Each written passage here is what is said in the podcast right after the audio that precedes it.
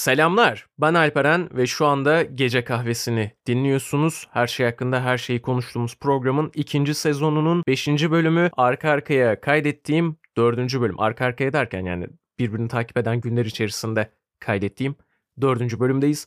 Ben şaşkınım açıkçası dört gündür bunu devam ettirebiliyor olmama. Bugünün konusu oyun felsefesi. Hayata karşı bir bakış olarak. Efendim öncelikle bu felsefenin gerçi felsefe de diyemem ama bu bakış açısının tam olarak gerçek anlamıyla tutarlı ve bir yerlere bağlı olmasını beklememeniz gerektiğini söylüyorum.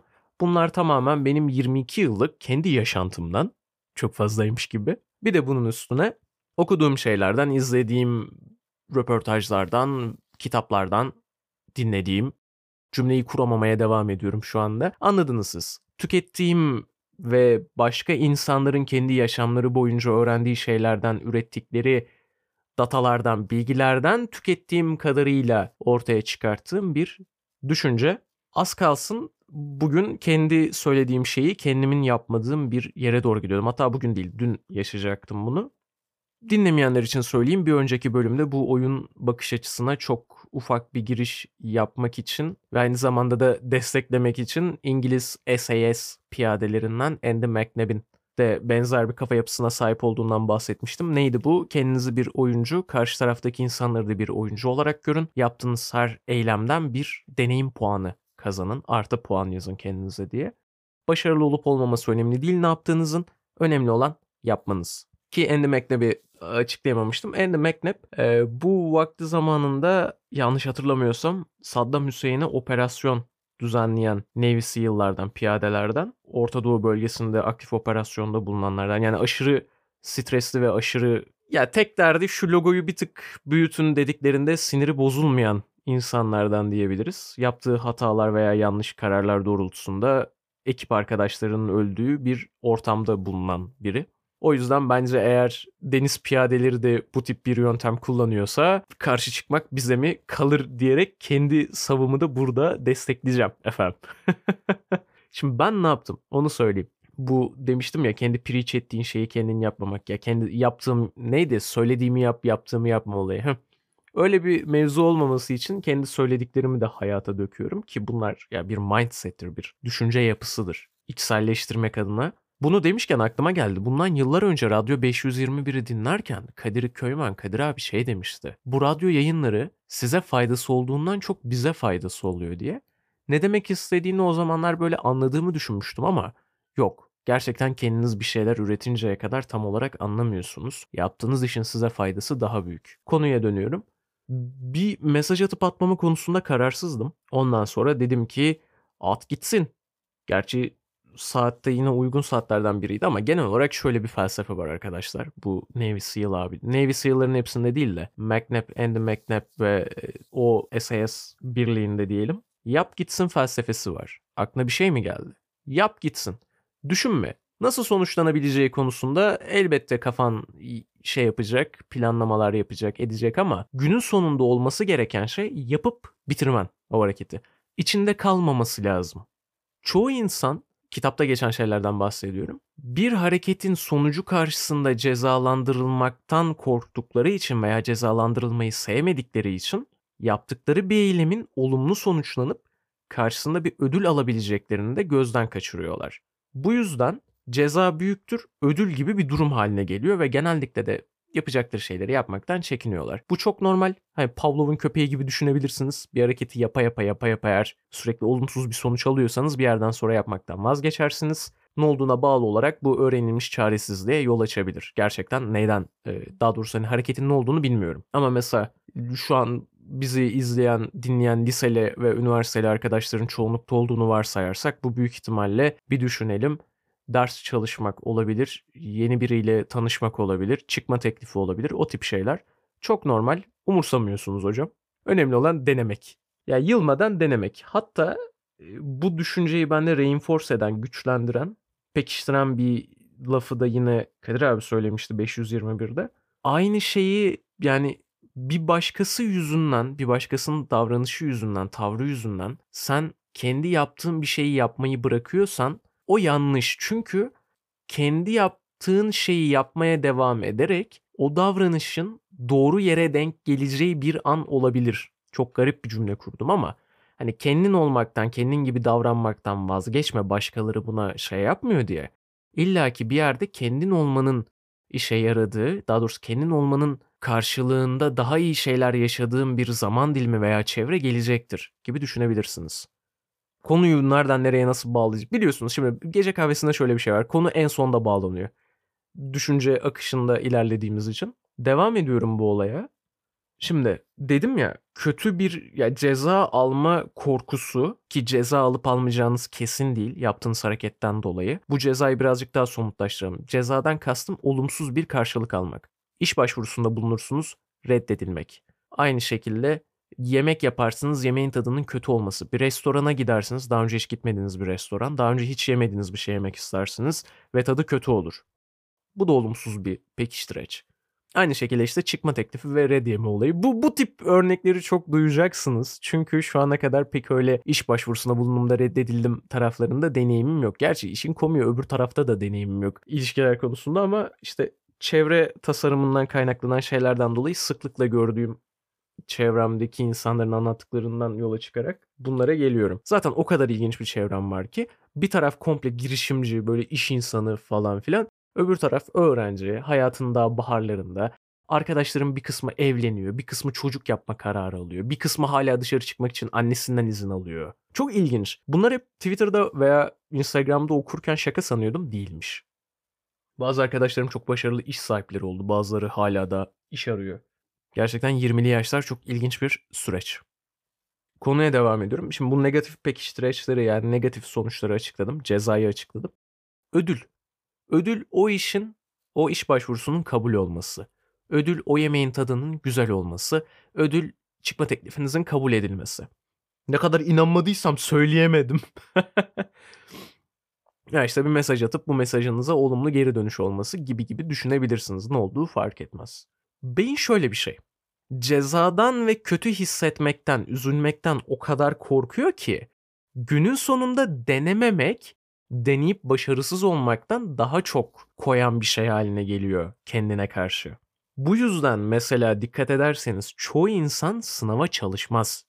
Bunu ben de çok yaşıyordum. İşte çalışmadan 80 aldım. Çalışmadan sınavı geçtim. Hiç çalışmadan teşekkür aldım biliyor musunuz falan. Ee, babacım tamam çalışsaydın o zaman hani çalışmadan 80 alabiliyorsun. Bu çok güzel. Çalışmadan 90 ve 100 olan arkadaşlarım da var. Biliyorum oradasınız. Kapatın çenenizi. Bunu duymak istemiyorum. Gidin kendi podcast'ınızı açın orada dinleyelim bunları. Çalışıp şimdi çalışmadan 80 alabiliyorsam çalışıp 85 almak koyar. Çalışmadan bir yere girebiliyorsam çalışıp bir yere girememek koyar. Ama çalışmadan bir yere girmemek veya girememek işte bak o orada bir şey oluyor. Orada çalışsaydım yapardıma geliyor. E çalış o zaman. Yine Andy McNabb'in kitabında geçiyor. Kevin Dutton ve Andy McNabb'in kitabında. Bir şeyi başaramıyor olmaktansa imkanın yokmuş gibi gözükmek ve bunu kendine kabul ettirmek daha çok işine yarıyor diyor. Bu çok doğru. Çevremde o özellikle Ratem döneminde başıma gelen bir şeydi bu. Diyorlardı ki ya işte biz de sürekli video çıkartırız. Neden? İşte elimizde ekipman yok. Tamam ustam haklısın da yani ben Ratem'e elimde ekipman olduğu için veya yani imkanım olduğu için girmedim ki. Ben elimdeki imkanları en iyi şekilde kullandım. Bir arkadaşım mesela. Abi kısa film çekmek istiyorum. Evet ama ekipmanım yok. Telefonum var mı? Var. E okey. Aynam var mı? Var. E tamam bitti. Perde var mı? Var. Tamam bitti bitti bak. Işıklandırmayı yaptın şu anda. Bir perde, bir ayna, bir telefon. Oscar'lık film çekersin. Oscar'lık olmaz da en azından festivallik film çekersin. Hatırlayanlar var mı? Anlattım mı emin değilim. Bu ikinci sezonun ilk bölümünde fırtınanın içinde milkshake reklamı çekmek demiştim. Ne kadarını anlattım hatırlamıyorum ama elimizde reflektör olmadığı için o reflektörü getirecek olan arkadaşa ulaşamadığımız için ben ayna almıştım yanımızda. Boy aynası.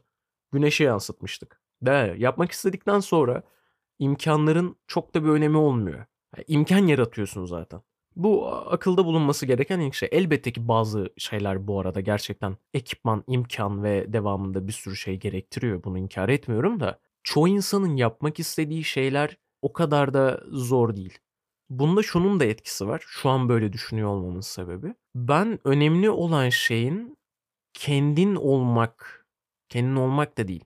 Önemli olan şeyin artistin kendisi olduğu bir ortamdan geldim. Daha doğrusu bunu pekiştirdiğim, bunu öğrendiğim bir süreç yaşadım.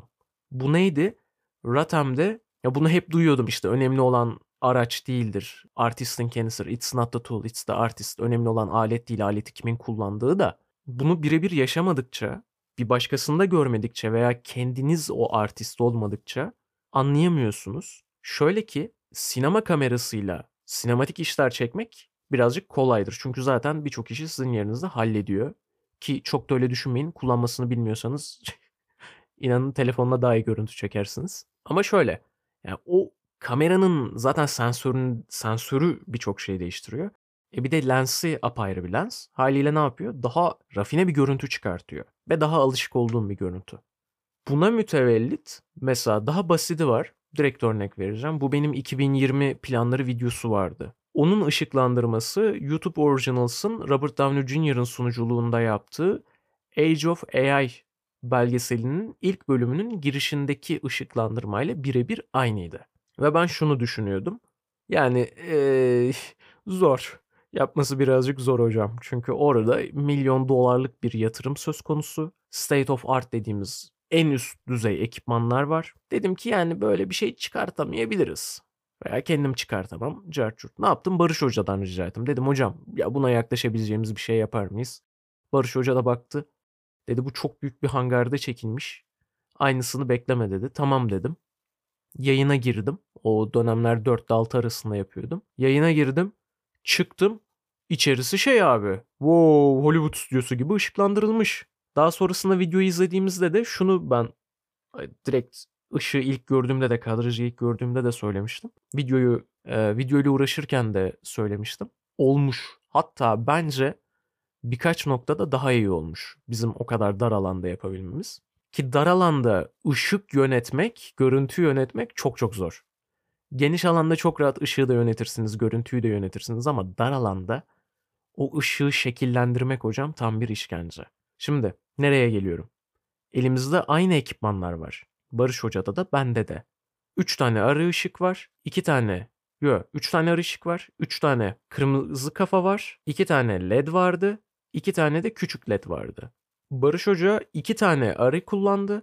Bir tane led kullandı. Bir tane küçük led kullandı. 2 led'i de arkaya attı diye hatırlıyorum. O setup'ı az çok hatırlıyorum. Daha sonra yaparım diye kafama kazımıştım çünkü. Aynı ekipmanlar var tamam mı? İmkanlar aynı. İmkanlar eşit ikimizde de. Fakat o imkanları kullanacağın, kullanabilecek içgörü, deneyim, tecrübe, know-how, knowledge, wisdom o olayı değiştiren şey. Ben hep diyordum ya hocam size patates versek siz patatesle de çekersiniz diyordum. Ya çekeriz diyor ama bunu herkes anlamaz. Bir ara Ratam günlüklerinde öyle bir bölüm planlamıştım. Yasin Hoca ile de konuşmuştuk. Usta çırak olayı ustaya en kötü sistemi veriyorsun. Gidiyorsun böyle çok eskilerden kalma bir kamera veriyorsun. Öğrenciye çırağa da en iyi ekipmanları yığıyorsun. Ve günün sonunda olayın ekipman değil, ekipmanı kimin kullandığı olduğunu gördüğüm bir programdı. Fakat orada şöyle bir anlaşılamamazlık yaşanır diye vazgeçtik. En iyi ekipmanları verdikten sonra en iyi hikaye anlatımı, en iyi ışık, en iyi carçurt olmasa bile görüntünün sırf görüntü 1080 piksel veya daha keskin diye abi bu daha iyi olmuş diyebilecek düşünemeyenler olabileceği için o fikirden o dönem vazgeçmiştik. Yine de yapılsa gayet güzel bir perspektif sağlar. Ben de 4 yıl boyunca bu şekilde elindeki imkanları en iyi şekilde kullanabilen ve hiçbir şekilde bahane üretmeden sürekli olarak ne yapabileceğine odaklanan insanlarla takılınca bu bana da yansıdı. Şey dememeye başladım fikir geldiği zaman. Biri bana bir fikir sunduğu zaman abi imkanımız yok dememeye başladım veya onun için buna ihtiyacımız var, şuna ihtiyacımız var. Hayır. Bir ışık kaynağı işi çözebilir. Bir telefon işi çözebilir. Önemli olan onu kullanmayı öğrenmek. Mesela şu anda eğer bir iPhone'unuz varsa özellikle 11 ve sonrasıysa çok rahat bir şekilde hocam YouTube'da içerik üretebilirsiniz. Kısa film çekebilirsiniz. Podcast yapabilirsiniz. Web serisi yapabilirsiniz. E, dijital içerik üretici olabilirsiniz. Birçok şey yapabilirsiniz. Çünkü o telefon kullanmasını bilen için muhteşem bir içerik üretici stüdyosu. Kamerası, ön kamerası, mikrofonu, içindeki yazılımlar, desteklediği şeyler, formatlar derken müthiş bir starter kit. Hatta ben yakın dönemde eğer prodüksiyon tarafından çok ilerlememe kararı alırsam ve sadece YouTube tarafından ilerleyeceksem ikinci bir kamera veya lens al gerçi ikinci bir lens alacağım her şekilde de ikinci bir kamera almaktansa kendime direkt olarak bir iPhone alıp Pro Max'lardan bir tanesini alıp devam edeceğim. Çünkü ihtiyaç yok. Gerçekten çok ciddiyim. İyi bir ışık olduğu sürece günümüzde söylüyorum bunu. Günümüzde özellikle 2000 2014-2015 sonrası üretilen hiçbir telefonda iyi ışık olduğu sürece kötü çekim yapma şansınız yok. Ha, elbette bu arada görüntünün netliği, keskinliği çok şey değiştirecek. Hala daha bir aynasız kadar ya da DSLR kadar fark etmez. Keskin bir görüntü elde edemeyebilirsiniz evet ama ne gerek var? Zaten YouTube'a koyuyorsunuz, zaten Instagram'a koyuyorsunuz. Festivale bile yollasanız kimse o keskin, aşırı böyle yüzündeki dokuyu, gözenekleri görecek kadar odaklanmıyor içeriğinize. Hatta ve hatta biz keskin lens diye ağlanırken Hollywood'daki çoğu yönetmenin, görüntü yönetmenin lensleri özellikle yumuşattığını, önüne filtre attığını veya bir şekilde camlarla oynadığını öğrenmiştim. Sonra kendim kontrol ettim. Gerçekten böyle mi ustam diye. Evet. Gerçekten çoğu sev benim kendi sevdiğim görüntü yönetmenin işlerini kontrol ettim. Dokular bir şey. Yumuşak. Tamamen keskin değil. Bir yumuşaklık var o lenslerde. Ve bu kasıtlı. E, hal böyle olunca yavaş yavaş sen de şey diyorsun yani it's not the tool it's the artist'e geliyorsun. Bir arkadaşım vardı kısa film çekmek istiyordu. Abi işte nasıl yapacağım nasıl edeceğim bana şu lazım bana bu lazım. Dedim ki sana şu bu lazım değil sen nasıl bir hikaye anlatacaksın? Çocuğun hikayesini de çok açıklamayayım şimdi de. Mood'unu anlatayım ruhunu. Birazcık daha depresif bir hikaye işte psikiyatrist var ruh hali olarak bunalımda diyebileceğimiz bir insan ve genel olarak da başka insanların olduğu bir hikaye diyelim. Şimdi senin ne arı ışığa ihtiyacın var, ne arı kamera ihtiyacın var, ne de red kamera ihtiyacın var. Hatta senin aynasız kameraya bile ihtiyacın yok. Tamam fotoğraf makinesine bile ihtiyacın yok bunu yapabilmek için. Telefonla çekersin, doğal ışık kullanırsın. Genellikle karanlık veya daha iç karartıcı tonlarda takılırsın. Çözersin. Sesi nasıl kaydedeceğim diyeceksin. İki ihtimal var. Ya ikinci bir telefonla çünkü oyuncularla oynuyorsun. O oyuncunun mutlaka telefonu vardır. Yakasına koyarsın, bir yere koyarsın. O şekilde alırsın sesini. Kadrajda telefon gözükmesi çünkü insanın dikkatini dağıtacak ve aa bak sesi bundan alıyorlar dedirtecek bir şey değil. Mikrofon takılı olmadığı sürece en azından üstüne. Böyle yaparsın. Işığı dediğim gibi doğal ışıkla çözersin. Yani cam çok müthiş bir kaynaktır ışık yapmak için. Yansıtman gerekiyorsa perde kullanabilirsin, ayna kullanabilirsin. Asıl nokta buradaki olay senin hikayenin ne gerektirdiği. Senin hikayen en iyi kameraları, en iyi aletleri getirmiyor. Gerektirmiyor. Senin hikayen abi çok iyi bir oyunculuk gerektiriyor esasında. Yani senin çözmen gereken şey bin liralık, bin liraya da ekipman yok da 10 binlik, 50 binlik ekipmanı nasıl çözerim, kiralarım değil. Bu rolün hakkını verebilecek oyuncuyu nasıl bulabilirim? Olmalı. Ve bu oyuncuyu nasıl yönetebilirim olmalı. Yönetmenlik tarafı daha da zor. En iyi oyuncuyu alabilirsin ama yönetemedikten sonra o cefir çıkaramadıktan sonra çok bir anlamı olmuyor. Bunu da mezuniyet projesinde görmüştüm. Oyuncu kendi sırtlıyor.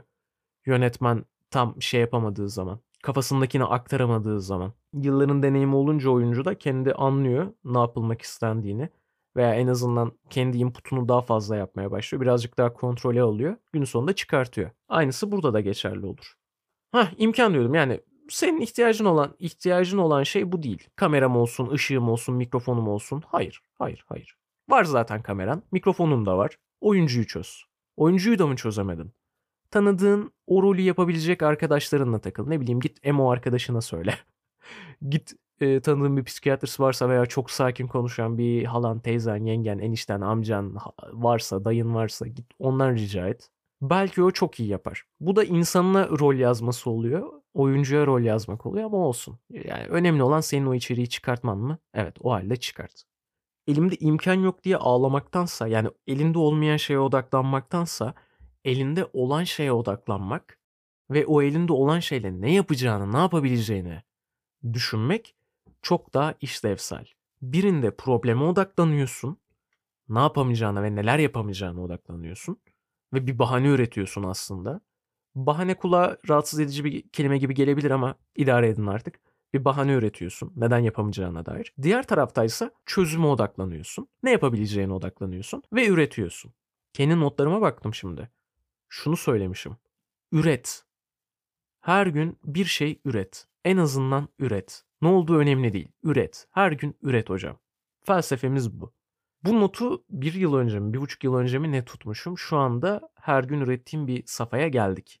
Elindeki imkanlara odaklanmak diyorduk. Evet. Elindeki imkanlara odaklanmak işte. Felsi birazcık daha geriye geliyoruz. Andy McNabb demiştim yap gitsin felsefesi. Şimdi bunu yap gitsinle böyle bağdaştırabilirsiniz. Ya elimde şu yok bu yok diye düşünmektense elimde ne var? Hmm, telefon var. İşte bir tane el feneri var. El feneri de güzel bir ışık kaynağıdır. Kullanabilirsiniz. El feneri var. İki tane de arkadaşım var. Tamam yap gitsin. Yap gitsin en azından çıkar ya denemiş olursun. Her şeyden önce o hikayenin olup olmayacağını denemiş olursun. O kurguyu yapıp yapamadığını görmüş olursun. Yap gitsin felsefesinin üretimle alakalı olan kısmı buydu. Bu yap gitsin felsefesinin bir de hayatla ilgili olan kısmı var. Gerçi sanki üretim hayatla ilgili değilmiş gibi oldu ama neyse. Birine mesaj mı atmak istiyorsun hocam? At gitsin.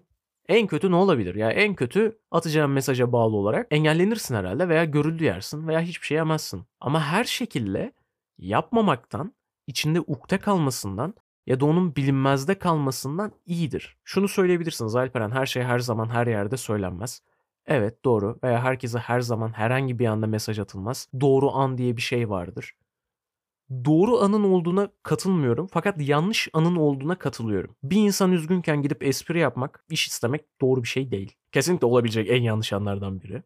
Cenaze evinde şaka yapmak. Gerçi çok iyi bir komedi potansiyeli var orada. Çevrenizi güldürebileceğinize inanıyorsanız ve saygısızlık boyutuna ulaşmadan bunu yapabileceğinize eminseniz denenebilir. Denemişliğim var ortamın o kasvetini bir tık kırmıştı. En azından bir anlığına bile olsa insanları içine girdikleri o çok büyük, çok derin üzüntüden kurtarabilmiştim. Fakat orada bırakmıştım. Devamını getirmemiştim. Çünkü vefat eden kişiyle vefat etmeden önce bir konuşmamızda şunu söylemişti bana. Ben vefat ettiğim zaman insanların arkamdan ağlamasını istemiyorum. Bu aklında bulunsun senin demişti.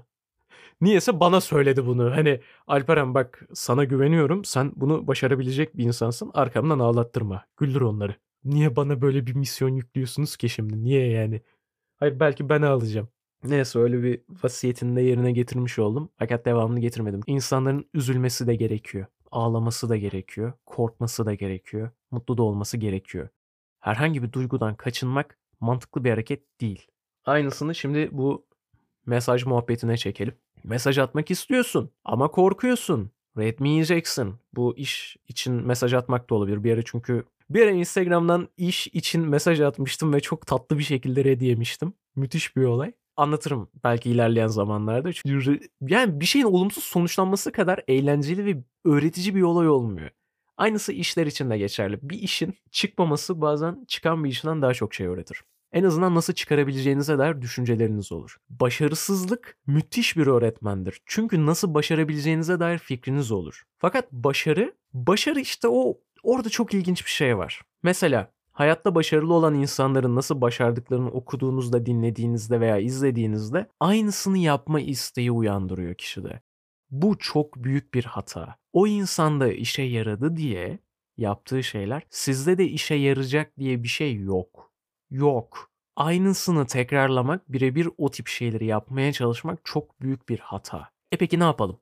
Abi birebir o insanın yaptığı şeyleri kopyalamak yerine Yapabileceğin en güzel şey o insanı o insan yapan alışkanlıkları, sistemleri incelemek ve onları aslında birazcık daha kendine adapte etmek. Kopyalamak demiyorum, adapte etmek diyorum. Her insan farklıdır. Bilmiyorum farkında mısınız ama zaman geçiyor be hocam.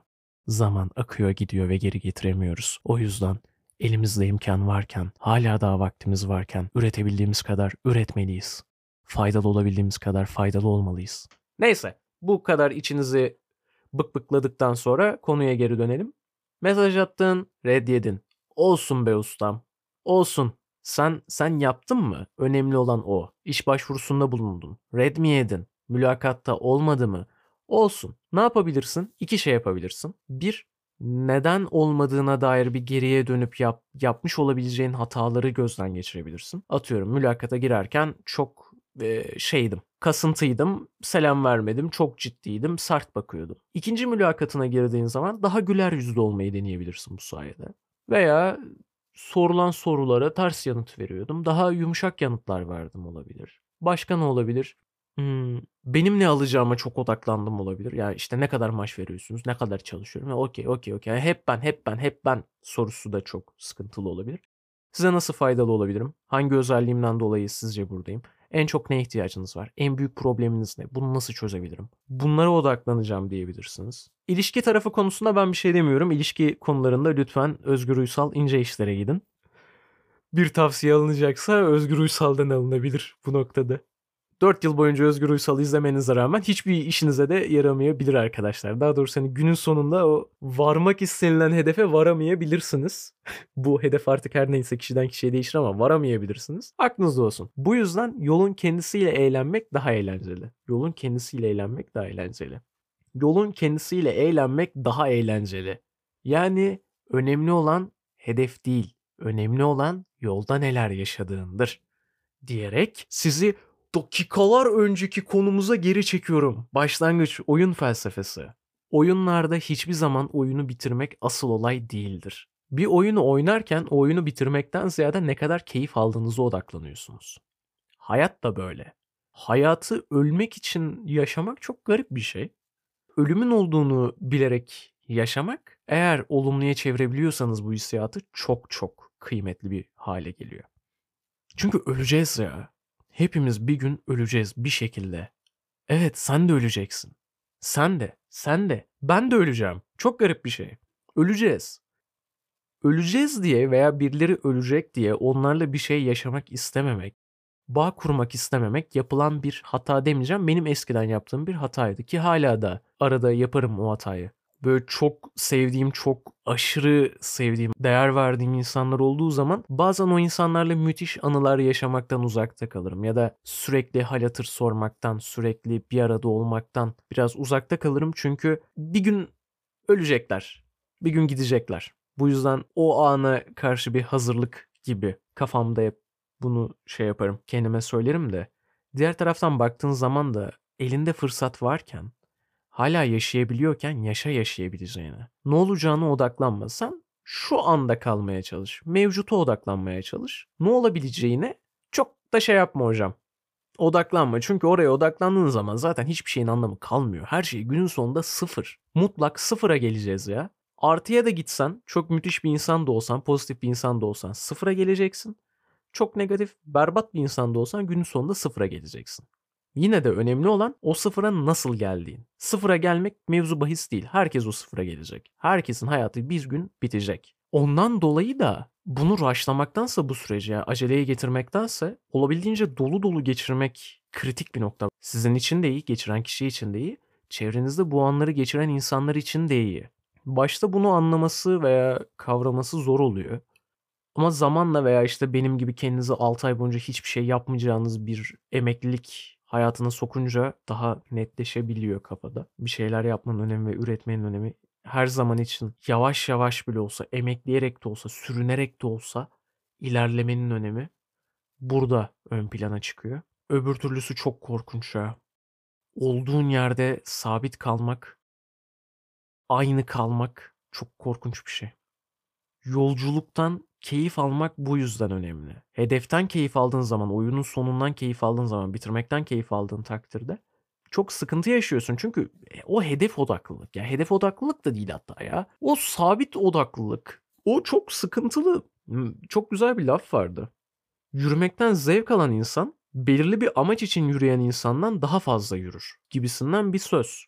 Katıldığım bir olay. Ben mesela yürümekten zevk alan insanlardanım. Ya ben yürümeyi gerçekten seviyorum. Nereye yürüdüğüm, ne kadar yürüdüğüm, niye yürüdüğümün çok bir önemi yok. Tek bir kıstasım var benim yürümekle alakalı. Günde 10 bin adımı tamamlamak. Bu tek seferde de olabilir, çoklu seferde de olabilir. Ve bu yüzden hani minimum 10 bin adım artık bilinçaltıma alışkanlık olarak bana yerleşmiş bir şey. Yürüdüğüm zaman muhakkak geçiyorum. Bu olduğundan dolayı cümleyi kuramadım da neyse siz belki kafanızda kurabilirsiniz ben bahsederken. Kurguda da kurtarabileceğim bir cümle değil çünkü bu. Yürümeyi sevdiğim için ben zaten o 10 bin adımı geçiyorum o hedefi ve daha da ilerisine gidiyorum. Üretmeyi seven bir insanı düşünün. İşte podcast yapmayı, podcast yapmayı sevdiği için, konuşmayı sevdiği için yapan bir insan 30 gün boyunca podcast yapacağım diyen bir insandan daha iyi, daha ileriye gider. 30'da bırakmaz mesela çünkü zaten podcast yapmayı seviyordur. Video çekmeyi seven bir insan iyi bir görüntü yönetmeni olmak için video çeken insandan daha ileriye gider.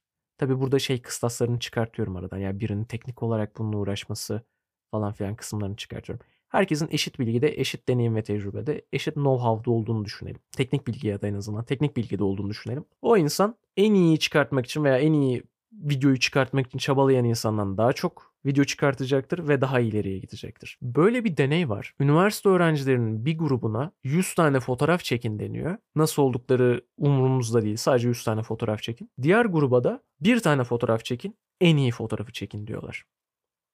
Ve sonuç 100 tane fotoğraf çeken öğrenci bir tane mükemmeli yakalamaya çalışan öğrenci grubundan daha iyi fotoğraflar çekmeye başlıyorlar. Çünkü o insanlar bir fotoğraf çekmek için fotoğraf çekiyor, iki pratik yapıyorlar. Bunu ilk zamanlarımda ben de çok yapıyordum. Hani mükemmeli çekmektense kamerayı elime alıyordum. Random çat çut çat pat küt bam bum çekiyordum. Akşam eve geliyordum. Açıyordum fotoğrafları. Tersine mühendislik yapmaya çalışıyordum. Bu fotoğraf neden kötü veya bu fotoğraf daha iyi nasıl olabilir? Veya bu fotoğraf niye iyi? O zaman iterasyon yöntemiyle daha iyi nasıl yapabileceğime dair başka şeyler öğreniyordum ve daha sonraki fotoğraf makinesine elime alışımla bunları deniyordum. Böyle böyle böyle böyle devam ede ede ede ede en son fotoğraf makinesini çıkartıp gözüm kapalı çektiğim bir fotoğraf bile iyi olduğu ana geldiğimde dedim ki tamam. Ya artık gözüm kapalı iyi fotoğraf çekebiliyorum. Bu güzel bir şey. Daha iyisini nasıl çekerim? Nasıl daha iyi çekebilirim? Nasıl gözüm kapalı ve aynı zamanda fotoğraf makinesini tutmuyorken iyi fotoğraf çekebilirim? Böyle olacak hocam. Asla yetinmeyeceksin. Her zaman daha ilerisine gideceksin. Fakat bunu kendini paralayarak yapamazsın. Denedim, olmuyor. Önemli olan mevzunun bundan zevk almakta olduğu olmalı. Gerçi komik bir şey söyleyeceğim. Artık eskisi kadar fotoğraf çekmiyorum. Bir ara tekrar fotoğraf makinesini elime alıp etrafta dolaşmam lazım ya. Özledim çekim yapmayı. Konuya dönüyorum. Buradan mesela sınav konusu olabilir, bir şeyler yazmak olabilir. En iyi kitabı yazacağım. En iyi kitabı yazacağım dediğin zaman en iyi kitabı yazmaya çalışıyorsun. Bir kere kitap yazmaya çalışıyorsun. Wow, geçmiş olsun. Gerçekten geçmiş olsun. Müthiş bir ideal.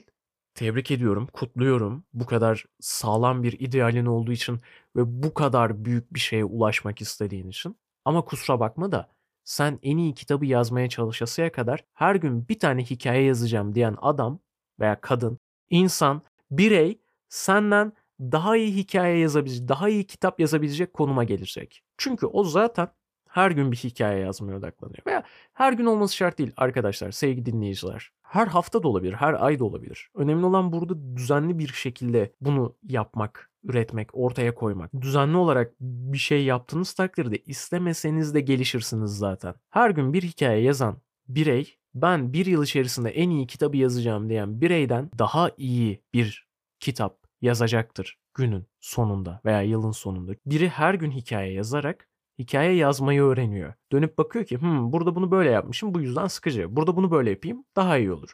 İşte bunu heyecanlı kılmak için bunu böyle yapmam lazım. Öbürü kitabı yazmaya çalışıyor. Wow. Ay hiçbir şey yapmamışsın. Geliyorsun giriş gelişme sonucu olan kendi içinde alt dallara ayrılan bir sürü yan karakterin olacağı bir kitap yazıyorsun. Okey güzel fikir. Dene. Yine de sanki küçükten başlasaydın. Daha iyi olurdu. Benzeri bizim filmler için de geçerli. Ratem'de biz içerik üretirken en azından ben şöyle başlamıştım. O dönem hem radyoya da gittiğim için demiştim ki ben Ratem günlükleri, vlogları çekeceğim.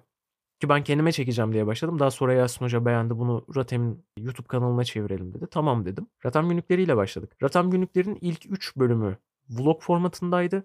İlk 3 bölümden sonra tamamen hafif hikayesi olan, giriş gelişme sonucu olan, belirli bir film yapısında olan içeriklere çevirdim. Çoğu da çıkmadı. Tam kafamdaki gibi çıkmadı. O dönem bu benim canımı sıkıyordu ya işte kafamdaki gibi çıkmadı of carçurt. Daha sonra şunu fark ettim. Çıkmaması daha iyi olmuş. Çünkü nasıl çıkartabileceğime dair birçok şey öğrendim. Planlama konusunda, kadrajlama konusunda, kurgulama konusunda, oynama konusunda, ışıklandırma konusunda, yönetme konusunda, yönetilme konusunda çok kıymetli bilgiler öğrendim o dönemlerde. Ve bunlar daha sonra genç mikrofonda kameraman olunca ve aynı zamanda da kurgucusu olunca uyguladığım şeylere döndü. Ve daha da ilerisinde kendi yaptığım kurgularımda kullandığım işlere döndü. Daha da ilerisinde kendi ışıklandırdığım, kendi görüntüsünü kendi görüntümü yönetmeye çalıştığım videolardaki bilgilerime döndü. Onlar da kendi kendime yaptığım işlerde zamanla müşteri işlerine yansımaya başladı. Ve şu kafadan çıktım. Mükemmeli yapmalıyım. Hayır, hayır, hayır. Mükemmel, mükemmeli yapmaya çalışmak bir şey yapmamanın bahanesidir. Yeterince iyi bir iş çıkartmak, bir iş çıkartmak, her şeyden önce bir iş çıkartmak daha önemli.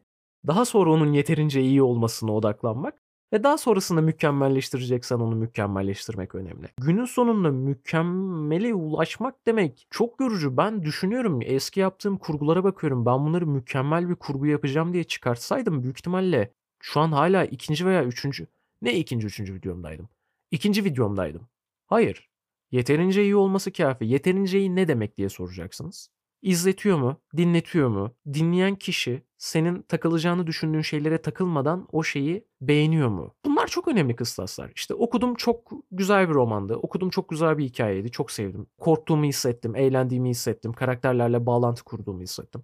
Bitti. Bırak. Bırak. Onu onu daha da şey yapma. İz, okuyucu beğenmiş. Dinleyici.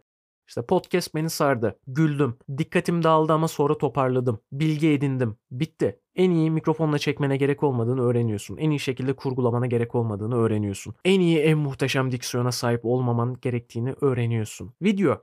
İzledim çok eğlendim. İzledim çok bilgilendim. İnsanlar bunu söylüyor. Sana gelip de ya abi oradaki ışık niye öyleymiş diye takılan çok olmuyor. Takılan oldu. Mesela vergi videosunda bana çok fazla yorum geldi. Karanlıkta kalmışsın diye. O benim kasıtlı yaptığım bir şeydi. Kendimi o kadar karanlıkta bırakmak. Fakat bu çok dikkat çekti. Videonun önüne geçti bir iki yerde. Rahatsız oldum mu? Evet. Fakat kasıtlı yaptığım bir şey olduğu için üzüldüm mü? Hayır. Ya zaten amacım o kadar karanlıkta kalmaktı. Yine de şunu öğrendim. Kendini karanlıkta bırakacaksan bile o kadar da karanlıkta bırakma hocam. Birazcık aydınlat. O önemli bir olay. Bir de bu var. Bir şeyi kasıtlı yaptığınız halde eleştiri aldığınızda onu şey yapıyorsunuz. Ben zaten onu bilerek yaptım. Eyvallah tamam bilerek yaptım. Da hocam yani bak orada bir eleştiri var ve çok fazla insandan gelen bir eleştiri var. Sen bunu yapmak için yaptın. Evet ben o kadar karanlık olmak için yaptım da. Sonuçta herkes aşırı karanlık olduğu konusunda hemfikir. Bilen adam da hemfikir. Bilmeyen insan da hemfikir işin tekniğine. O halde orayı bir dinle. Birazcık bir aydınlık kat. Çok az. Çok az. Hani biraz bir bir bir bir reflekte et ya öbür full karanlıkta kalan kısmını. Deneyelim, yapalım da çok güzel kelimelerdir insan hayatına katabileceği oyun felsefesinden geldik buralara. Devam ediyorum. Aslında evet konu bu. Yapmak, deneyimlemek. Yapa yapa gelişmek. Tabii gerçek hayatta bunu yapması birazcık zor oluyor. Mesela kendimize koyduğumuz görevler veya kendimize koyduğumuz hedefler direkt son nokta oluyor ya. İşte ben başarılı bir iş adamı olacağım. Çok güzel de nasıl olacaksın? Ne kadar zaman verdin? Ve niye böyle bir düşüncem var her şeyden önce? Ama geriye gelelim. Ben başarılı bir öğrenci olacağım. Çok güzel. Yapman gereken ilk şey başarılı bir öğrenci olmanın kıstasını tanımlamak. Yani limit çizmek. Nasıl başarılı bir öğrenci olacaksın? Her sınavından 100 alan bir öğrenci mi olacaksın? Yoksa 85 ve üstü alan bir öğrenci mi olacaksın? Bir de kime göre başarılı? Yani hadi böyle yapalım. 85. Gelin siz de başarılı bir öğrenci olmayı ayarlayalım. Ne bunun kıstası bizim için? 85 ve üstü almak. Okey. Sürdürülebilir bir şey çünkü 85 puan almak. 100 almaktansa her sınavda 85 almak daha sürdürülebilir bir olay. Her sınavdan nasıl 85 alabilirim? Minimum nasıl 85 puan alacağım? Nasıl alacaksın? Ders çalışarak. Çok güzel. Peki neye çalışacaksın? Burada çok güzel bir yöntem sunacağım sizlere. Herhangi bir sınava çalışan insanlar için özellikle. Test çözüyorsunuz. Testi çözdükten sonra yanlışlarınıza bakıyorsunuz. O yanlışların hangi konularda olduğunu tespit ediyorsunuz ve daha sonra gidip o konulara öncelik vererek çalışıyorsunuz. Ardından tekrar test çözüyorsunuz. Bu sayede bu sayede nerede eksik olduğunuzu görüp o eksikliği kapatarak ilerlemek suretiyle büyük ihtimalle birçok testten yüksek puan aldığınız bir yere gelirsiniz. Aynısı içerik üretmek için de geçerli. Mesela şu an podcast formatında olduğumuz için podcast'tan bahsedelim. Bir podcast kaydı alırsınız, dinlersiniz. Konuşmanıza bakarsınız, tonlamanıza bakarsınız, kurgusuna bakarsınız bir şeyine bakarsınız. Ve şunu fark edersiniz. Ya burada sesim çok cızırtıyor. Demek ki ne yapmam lazım? Bu sesin cızırtlamasını öğrenmem lazım. E, önlemem lazım. Nasıl önleyebilirim? Hmm, böyle böyle bir yazılım varmış. Bunu kullanacağım. Sonra o yazılımı kullanmayı öğrenirsin zaten. Veya daha iyi ayarlarsın ses ayarlarını kaydederken. Film çekerken, video çekerken önce bir videoyu çekersin baştan sona. Sonra şuna bakarsın. ya bu videodaki sorun ne? İşte sunuculuğum çok iyi değil. Yeterince heyecanlı anlatmamışım. Yeterince yüksek sesle anlatmamışım. Tamam ikinci denemende daha heyecanlı anlatırsın ve onu kapatırsın. Böyle böyle böyle böyle yap dene yap dene yap dene yapa yapa geliştire geliştire ilerledikçe ulaşırsın. İstemsizce ulaşırsın iyi bir noktaya. O yüzden şey diyorlar ya aklında bir plan varsa bir an önce yap ve batır. Batacaksa batar batmazsa da ilerler. İ- ilerlediği zaman batacaksa bile yine de hızlı bir şekilde öğrenmiş olursun. Böyle hızlı bir feedback alırsın planından. Az önce size oyun felsefesindeki bir şeyden bahsettim. Fark ettiniz mi? Farkında mısınız? Bilmiyorum. Ama büyük bir hedefiniz olduğu zaman bunu küçük parçalara bölmenin öneminden bahsettim. Oyunlarda böyle bir şey var. Ana hedefi verdi ya. Atıyorum bu bölgeyi kurtar. Bu bölgeyi düşman işgalinden kurtar. Hayda nasıl kurtaracağım? Yani kocaman bir alan. 4 kilometre karelik bir alanı düşman işgalinden kurtar. Nasıl kurtaracağım şimdi? Eh, ne yapayım gideyim surlarımı patlatayım, gideyim binalarımı uçurayım, düşman askerlerini mi keselim? Ne yapalım? Hedef büyük olunca çünkü yapman, ne yapman gerektiğine dair bir fikrin yok. Alan çok büyük. Yap, yapabileceğin şeylerin sınırı yok. Oyunlar bu noktada oyuncu büyük görevin altında yapması gereken küçük şeyler veriyor. Yani adım adım küçük görevler veriyor. Adımlar veriyor. Küçük adımlara bölüyor. Onları yaptıkça işte önce git surdaki binayı patlat. Direnişin lideriyle konuş. Tarım korporatiflerine gidip düşman askerlerinin gıdalarına zehri kat. Atıyorum. Ondan sonra içeriye girdikten sonra kanalizasyon sistemini öğren. Kanalizasyon sistemine giriş çıkışlarını çöz. Oradaki bekçiyi indir. Gibi gibi olduğu zaman diyorsun ki ha demek ki böyle. Küçük küçük büyük bir yemek küçük lokmalar. Vay çok güzel anlattım. Fakat burada bitiremeyiz podcast'te. Büyük dilim küçük lokmalarla pardon. Büyük dilim küçük lokmalar. Büyük yemek küçük lokmalarla bitiremeyiz. Oyunların böyle bir özelliği var işte. Çok büyük bir hedef bile olsa onu sana yapabileceğin küçük adımlar halinde veriyor. Böyle böyle ilerliyorsun. Bir de yan görevler var. Yan görevler ana hikayeye hizmet etmeyen fakat ana hikayenin yolunda ilerlerken karşınıza çıkan görevlerdir. Atıyorum işte o tarım kredi kooperatifini konuşalım. Kooperatif demesi zormuş. Bir dakika.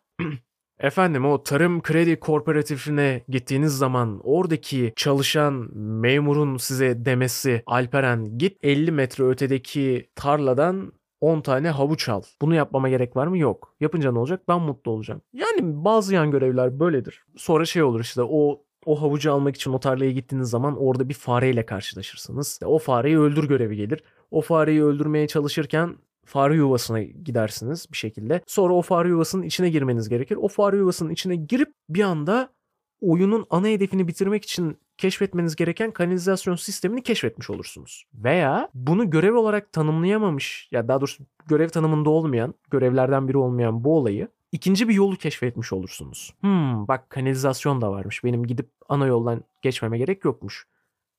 Burada ne demek istediğimi söyleyeceğim. Bu benim çok düştüğüm bir hata günlük hayatımda. Ben birazcık daha şeye odaklıyım. Yani o an ne yapmak istiyorsam ona odaklanırım. O sırada karşıma çıkan şeyleri genelde ignorlarım. Ciddiye almam, kale almam veya hızlıca geçiştiririm. Geçen gün arkadaşımla kahvaltı yapmaya bir yere gideceğiz, bir kafeye gideceğiz diye. Tamamen kafeye gitmeye o kadar odaklandım ki normalde sohbet muhabbet edeceğim ve çok da eğlenceli vakit geçirebileceğim birkaç kişiyle sohbet muhabbet etme fırsatını elimle iktirdim. Ben kafeye gidip kahvaltı yapacağım. Başka insanlarla konuşmak şu anda umurumda değil. Gibi. Bazen de çok ilginç bir şey oluyor. Bugün kurgu yapacağım ve hiçbir şey umurumda değil dediğim bir gün hocam arayıp Alperen böyle böyle bir çekim var gelir misin dediğinde gidiyorum ve çok mutlu olarak kendime çok fazla şey katarak geri gelmiş oluyorum. Bu da her seferinde bana şunu anımsatıyor. Her ne kadar belirli bir hedefe odaklanmış olsam da o sırada karşıma çıkan fırsatlara, bu fırsatı siz kendiniz tanımlayın bu arada. Ya herkes için farklı. Benim için bir insanın bende vakit geçirmek istemesi veya benden bir şey istemesi burada fırsattır. Maceraya çağrıdır daha doğrusu. Bu maceraya çağrılara dikkat etmek çok önemli. Hayatı oyun olarak görmek istediğiniz takdirde maceraya çağrı kavramı da işin içine giriyor.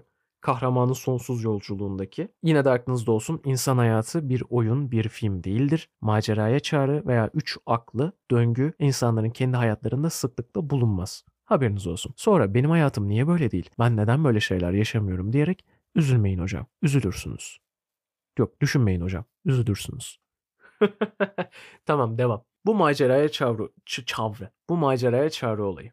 çok keyifli anlar, hayatımda yaşadığım çoğu keyifli şey bir şey yapma hedefimde değil de o şeyi yaparken başıma gelenlerden dolayı ortaya çıkan şeyler. Mesela Berkler'le çekim yapmaya çıktığımız zaman bu Down FM mevzusundaki o da daha sonra Rihanna, Savage Fenty, X Weekend, Whip Still Down Collection'ına döndü. O sırada orada edindiğim yani reklamı çekmektense insanlarla uğraşmanın getirdiği deneyim ve tecrübe reklamın kendisinden daha fazla şey kattı bana.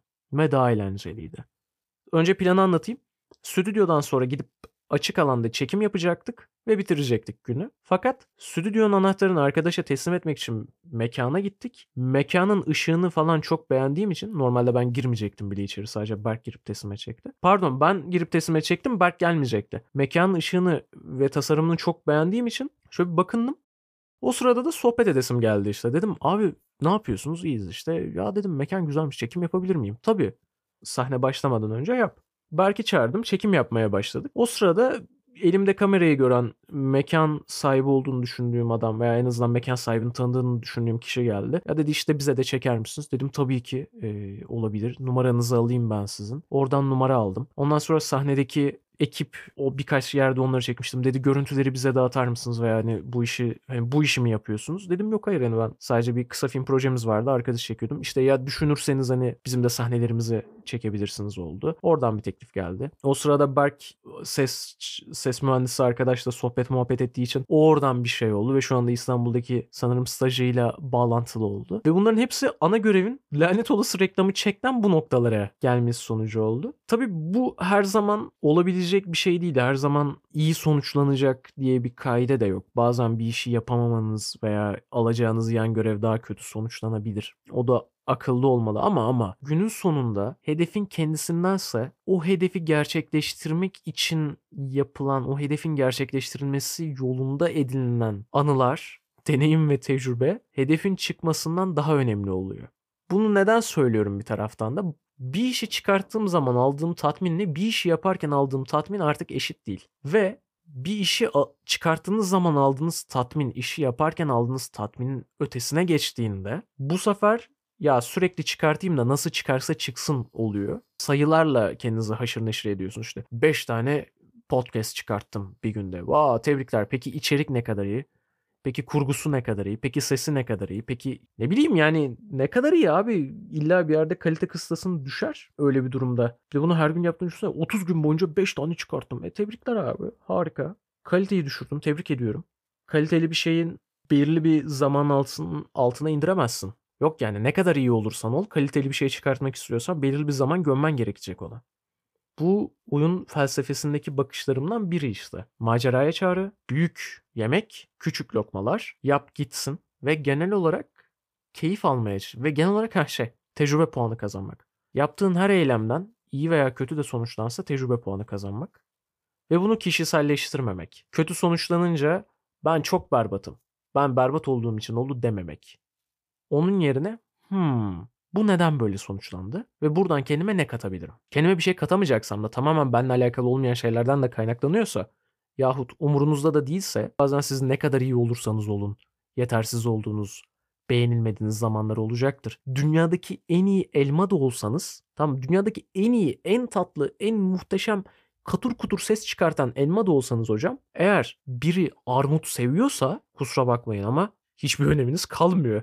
İstediğiniz kadar ağlayın. istediğiniz kadar dünyanın en iyi elması olun. O kişi armut seviyor. Bitmiştir. Aynısı hayatımız için de geçerli. Neyi nerede ne kadar önemseyeceğinizi keşfetmek kritik bir nokta. Ben mesela eskiden iş başvurularında bana dönülüp dönülmemesini önemserdim. Artık önemsemiyorum. Çünkü şunu biliyorum. Bir kendi kurgu yeteneklerimle şeyim artık. İnançlıyım. Yani kendi kurgu yeteneklerimin farkındayım. Neler yapıp neler yapamadığımı biliyorum ve ne kadar değer sağlayıp ne kadar değer sağlayamayacağım konusunda bir fikrim var. Ben sizi kaybetmem, siz beni kaybedersiniz kafasındayım birçok yerle. Her yerle değil, onu söyleyeyim. Tüm bunlara rağmen hala daha devam etmek de önemli olumlu sonuçlanmasına rağmen devam etmek de önemli. Bir şey yapıp bırakmak bilmiyorum onu diyecektim.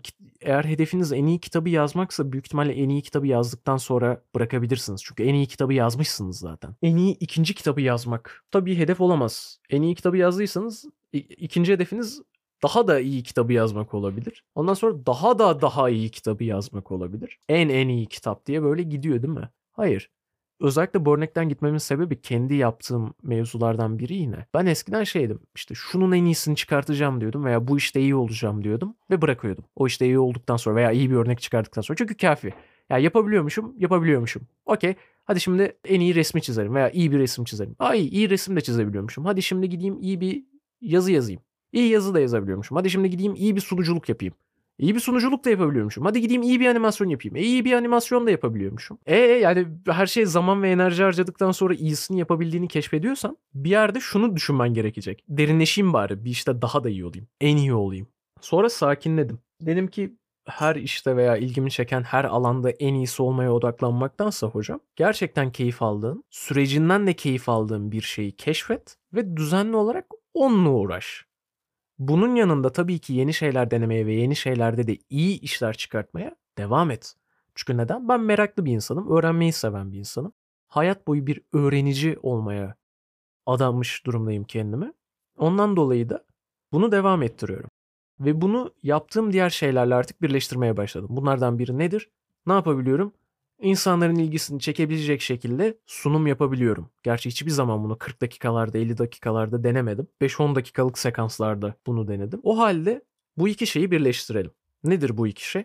Öğrenmeyi seviyorum ve bir şeyleri sunmaktan konuş konuşmayı seviyorum. İnsanlara bir şeyler aktarmayı seviyorum. Peki öğren, öğrendiğini insanlara aktar. Bir şey öğren ve bu bir şey hakkında video çek. Bir şey öğren ve bu bir şey hakkında podcast yap. Bir şey öğren ve bu bir şey hakkında metin yaz, makale yaz, bir şey yaz. Tüketmeyi ve üretmeyi sevince burada bir döngü başlıyor. Bu çok güzel bir döngü. Faydalı olduğunu düşündüğüm bir döngü. Ve bunun daha ilerisi kısmında nasıl faydalı olabileceğine geçiyoruz. Tamam ben okey resim çizmeyi seviyorum ama şimdi şey diyeceksiniz abi yaptığın her şeyin birine faydası dokunması gerekiyor mu? Gerekmiyor. Fakat ortaya koyduğunuz her şeyin birine bir faydası vardır. Bu da aklınızın bir köşesinde kalsın. Ortaya çıkan her ürün veya hizmet fiziksel veya fiziksel olmayan muhakkak faydalı bir şeydir. Birine bir faydası vardır. Vücudunuzdan attığınız biyolojik atığın bile toprağa gübre olarak faydası varsa her şeyin bir faydası vardır. Ama zararı da vardır. O noktada o dengeyi korumak da çok önemli fakat bu bugünün konusu değil. Yap gitsin. Önemli olanın oyunu bitirmek değil, oyunu bitirirken edindiğimiz deneyim ve tecrübe olması ve anılar olması, ana hedefe giderken karşımıza çıkabilecek küçük maceraya çağrılar, yan görevler bazen çok daha etkili olabilir, çok fazla fayda sağlayabilir ve yeni bir deneyim katabilir bize. Bunlar var. Kişiselleştirmemek hiçbir şekilde. İşte ben kötü olduğum için, ben şöyle olduğum için, ben böyle olduğum için, ben çok kötü, ben deyip böyle ağlamamak. O zaman bir şey olmuyor. Gelişime olanak sağlayamıyorsunuz. Ben kötüyüm dediğin zaman gelişime olanak sağlayamazsın hocam. Ben berbat bir görüntü yönetmeniyim. Peki bitti. Ne, ne diyeceksin ben berbat bir görüntü yönetmeyeyim dedikten sonra nasıl daha iyi bir görüntü yönetmeniyim mi diyeceksin? Hayır şunu diyeceksin. Hmm, berbat olduğun konu neyse bunu fark edersin. Ben mesela dar alanda ışıklandırma konusunda kendimi berbat görürüm hala da. Dar alanda ışıklandırmada berbatım. Tamam o zaman dar alanda ışıklandırma pratiği yapacağım. Bu. Ama sen bunu gidip komple ben berbat bir görüntü yönetmeniyim dersen o orada iş tıkanıyor. Hatta daha risklisi. Ben berbat bir insanım. Ben berbatım. Of hocam yani oradan kurtuluş yok ki sen zaten küçük bir konudaki yetersizliğini o alandaki kimliğine yüklüyorsun. Sonra o yetmiyor. O alandaki kimliğine yüklemen yeterince kötü değilmiş gibi bir de tamamen kendine, kişiliğine, karakterine yüklüyorsun. Geçmiş olsun. Büyük geçmiş olsun. Ya o, oradan kurtuluş yok. O çok çok riskli bir şey. O çok riskli bir kafa kendi çevremde, kendi arkadaşlarımla denk geldiğim zaman ilk uğraştığım şey ki ben insanları değiştirmekle uğraşmam. Benim haddime olan bir şey değil. Barış Hoca'nın da çok sevdiğim bir lafıydı o. Sadece bu kafa yapısı konusundaki düşüncelerine yeni bir perspektif katmaya çalışırım. O benim haddime. Ne o benim haddime olan bir şey. Çünkü ben negatif bir şeyi pozitife çevirmenin bir yolunu biliyorsam, bir şeye neyin iyi geleceğine dair bir fikrim, deneyimim, tecrübem varsa o noktada bundan bahsetmek ve kafa açmak benim görevim ve benim haddime, benim sorumluluğumda. Çevremi iyileştirmek, çevremi iyileştirmekten kastım herkesi iyileştirmek değil bu arada. Gidip de yani ne bileyim karşı sokağınızdaki 60 kişiyi kesmiş, 20 kişiyi asmış 50 yıl yatarı olan adamı da tedavi etmeye çalışmayın.